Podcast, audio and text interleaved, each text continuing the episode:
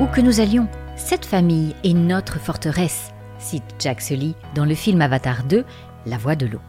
Bonjour et bienvenue, chers auditeurs, dans ce 21e épisode Confidence de dirigeants, qui sera consacré cette fois-ci à l'esprit et à l'amour de la famille. J'ajouterai également à la persévérance et à l'humilité qui font les grandes réussites. Cette citation résume à elle seule la clé et la force de l'incroyable succès de la famille Trigano depuis plusieurs générations. Un grand-père talentueux qui arrive en France avec dans ses valises le sens du commerce, le soleil de l'Algérie et d'excellentes idées. Doté d'une fine intuition, il fonde l'entreprise Trigano après la guerre, qui poursuivra son développement grâce à Gilbert, son fils, qui fonde et devient président-directeur général en 1963 du Club Méditerranée. Dès lors, l'esprit si particulier du club se répandra dans le monde entier au travers de ses hôtels multicolores, accueillis par des gentils organisateurs souriants et dévoués pour que nous puissions passer des vacances de rêve. Un concept du bonheur clé en main qui sera toute sa signature et le point de départ de bien d'autres rêves. Je demande dans le jeu de cette famille le petit-fils, Serge Trigano, qui fut élevé par cette joyeuse famille, baigné par les récits extraordinaires de son père et l'ascension fulgurante de ce groupe.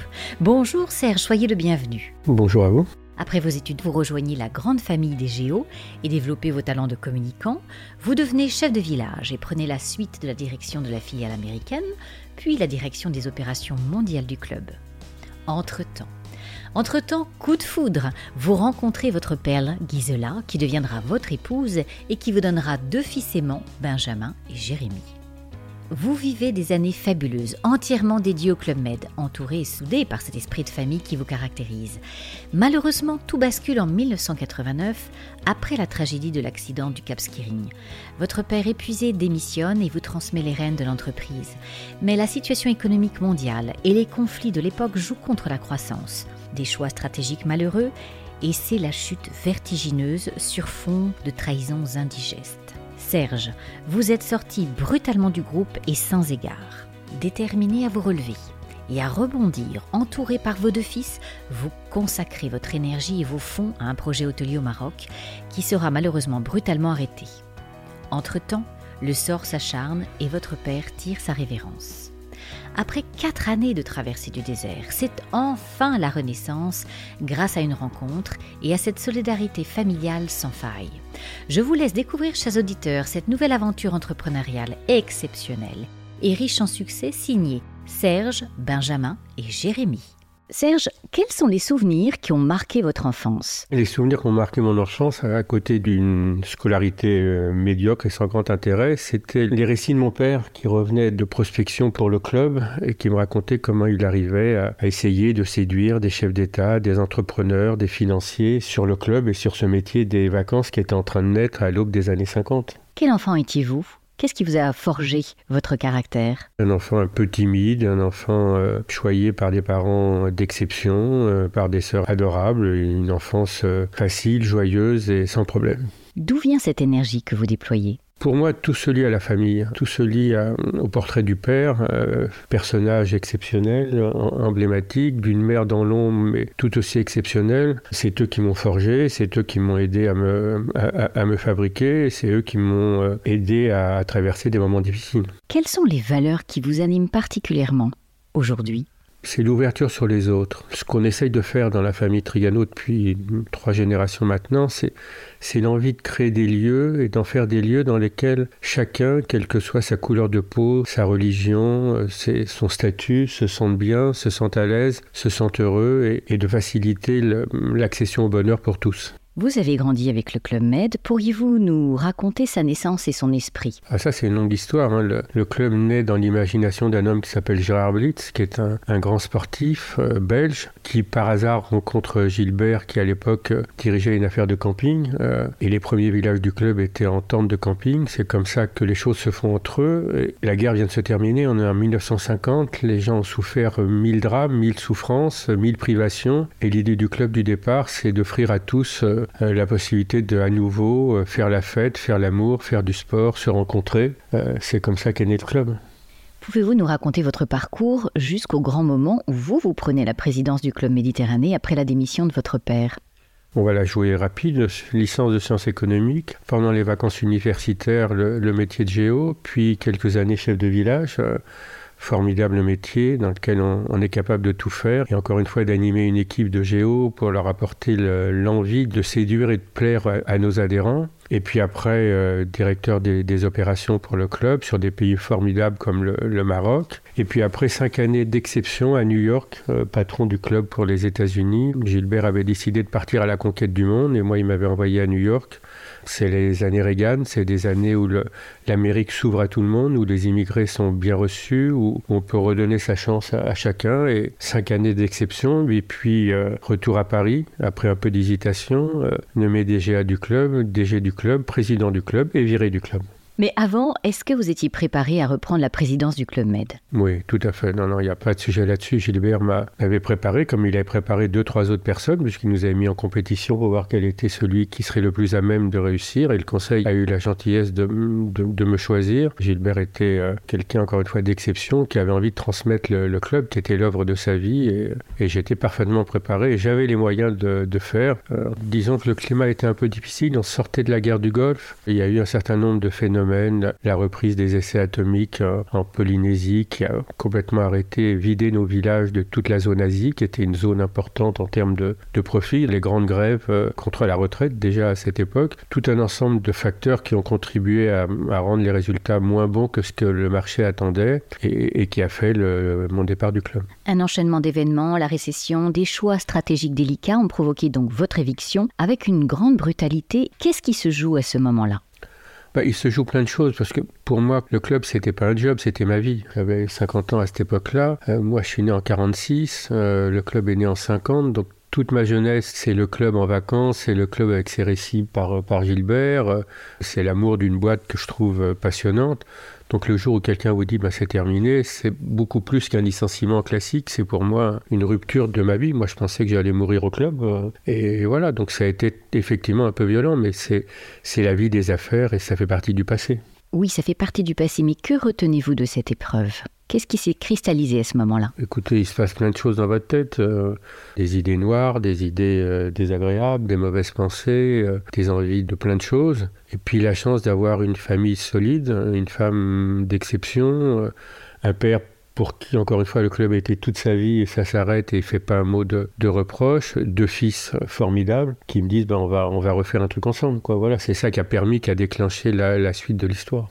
Mais vous, en tant que tel, quelles sont les ressources et les qualités que vous avez déployées pour vous relever de cette humiliation intérieure? C'est à la fois une leçon d'humilité, hein, puisque euh, vous étiez la, veille euh, roi du monde, euh, le plus beau, le plus intelligent, le plus brillant, reçu comme un chef d'État dans tous les pays où vous allez, ou c'est parce que c'est que la douane, la police, l'immigration, enfin voilà. Et puis la rencontre avec des milliers de gens, le club c'était 25 000 employés. Ce qui compte, c'est l'envie de se dire qu'on n'est pas fini à 50 ans, euh, qu'on peut continuer à faire des choses, prendre de nouveaux risques, euh, envie de, encore une fois, de rebâtir un truc, à la fois pour mon père qui était encore là à ce moment-là, avec mes fils, euh, avec le soutien de la, de la famille. J'aime pas le mot de revanche, mais c'est l'envie de dire, écoutez, on n'a peut-être pas aussi nul que ce que vous avez eu la gentillesse de nous dire, vous, les banquiers, les financiers, les journalistes, et puis ça se passe comme ça, et c'est comme ça que ça redémarre. Vous avez pu garder le cap et repartir avec courage sur un nouveau projet au Maroc.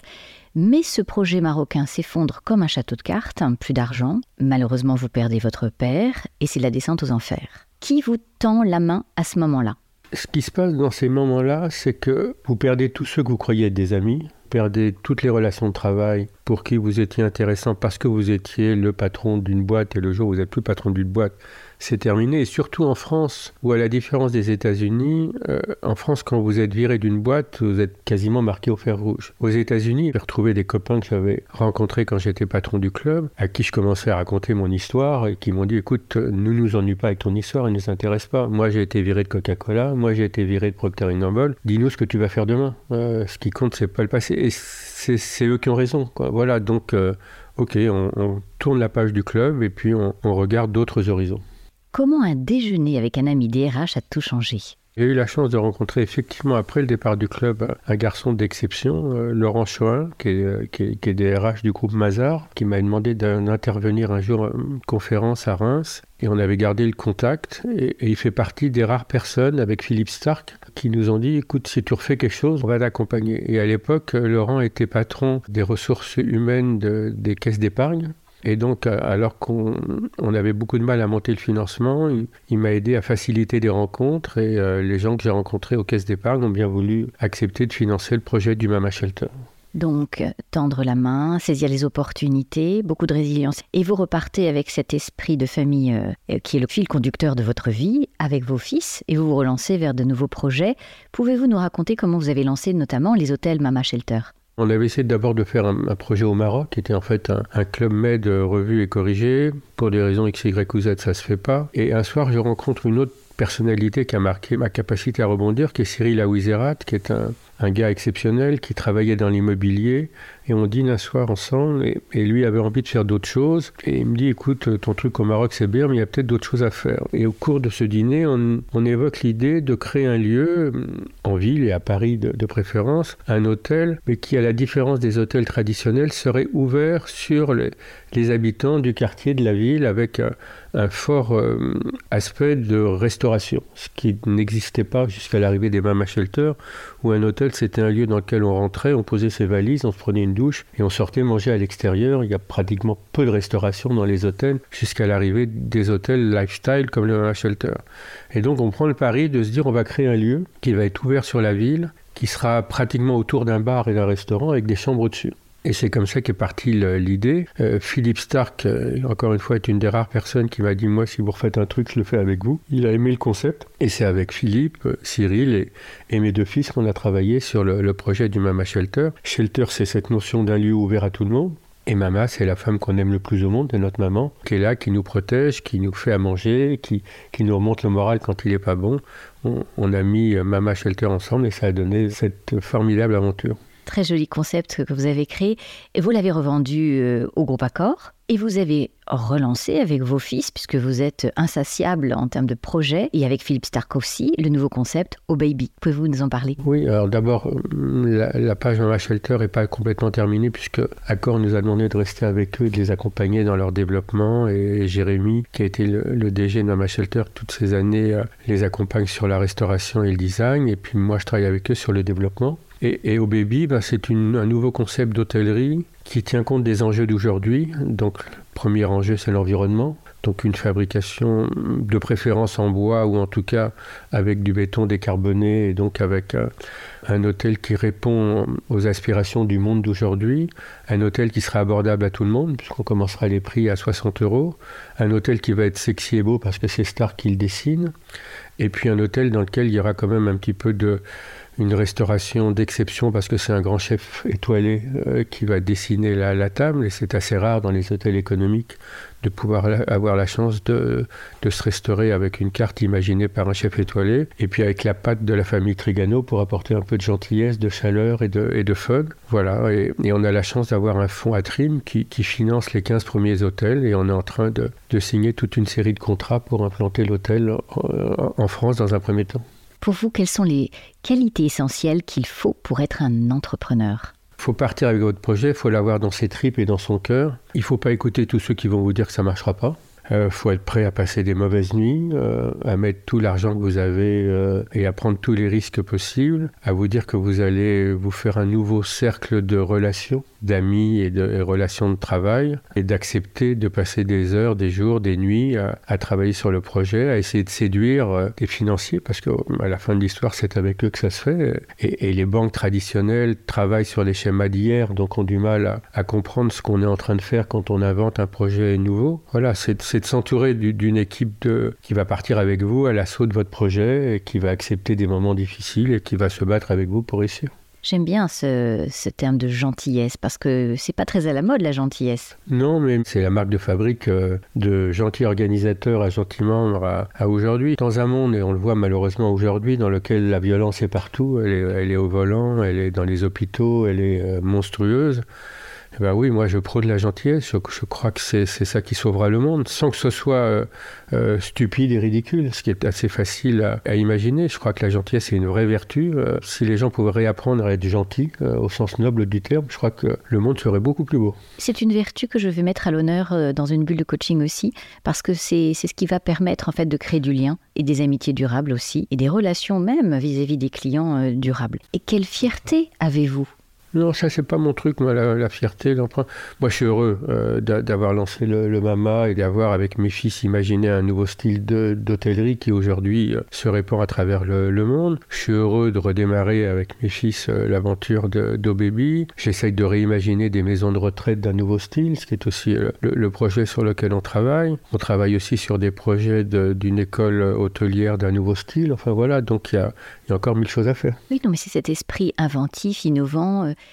c'est bon. Euh, moi, j'aimerais bien que vous nous en parliez de ces maisons de retraite formidables qui, s'ouvrent. Bah écoutez, on, on vieillit et, quand on vieillit, on se retrouve très souvent seul. On perd le, compagnon ou la compagne de sa vie. Et le vrai enjeu pour moi, c'est la solitude. Et, la solitude, même si vous avez un très bel appartement de 150, 200, 300 mètres carrés, vous êtes seul toute la journée, attendre la visite de vos enfants, de vos petits-enfants qui viendront peut-être ou peut-être pas. Donc moi, on essaye d'imaginer un lieu qui s'appelle Casa Barbara. Non seulement on l'imagine, mais il existe à Levallois. Et dans quelques jours, on ouvre une deuxième résidence à Nice. Euh, voilà, dans lequel chacun peut à la fois vivre dans son appartement et en même temps dès qu'il descend de l'appartement, eh ben, il y a un restaurant, il y a un bar, il y a une salle de cinéma, euh, il y a de la vie, euh, il y a l'envie de rencontrer d'autres gens, euh, l'envie de parler avec les autres.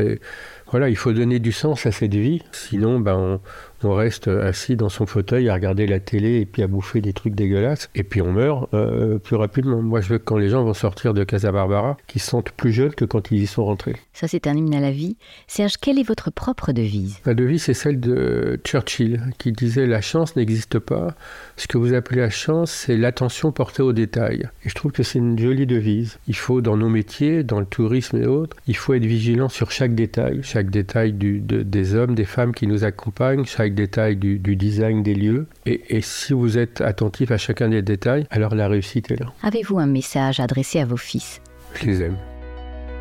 Serge, je vous remercie vivement d'être venu partager avec votre simplicité et votre gentillesse la richesse de cette expérience entrepreneuriale inédite au travers de cet épisode. Nous retiendrons particulièrement cette leçon de résilience et d'amour familial, véritable socle de votre réussite collective qui procure, je le dis franchement, beaucoup de plaisir quand on vous écoute. Je vous souhaite de poursuivre avec vos fils le développement de toutes vos entreprises et de vos multiples projets foisonnants qui permettent de rassembler les gens à n'importe quel âge de la vie, tout milieu confondu, dans des lieux improbables, pour savourer le beau, le bien et le bon. Et enfin, distiller sans limite cet esprit de joie qui est votre ADN. Alors j'imagine aisément la fierté d'un grand-père et d'un père de voir de leur petit coin de paradis une relève si talentueuse et soudée. Pour conclure, chers auditeurs, je vous propose comme réflexion cette dernière citation selon Lionel de Londagba la persévérance accepte l'échec, se relève et continue son chemin. Alors que la saga familiale Trigano continue de nous faire rêver encore très longtemps et surtout en grand. À très bientôt.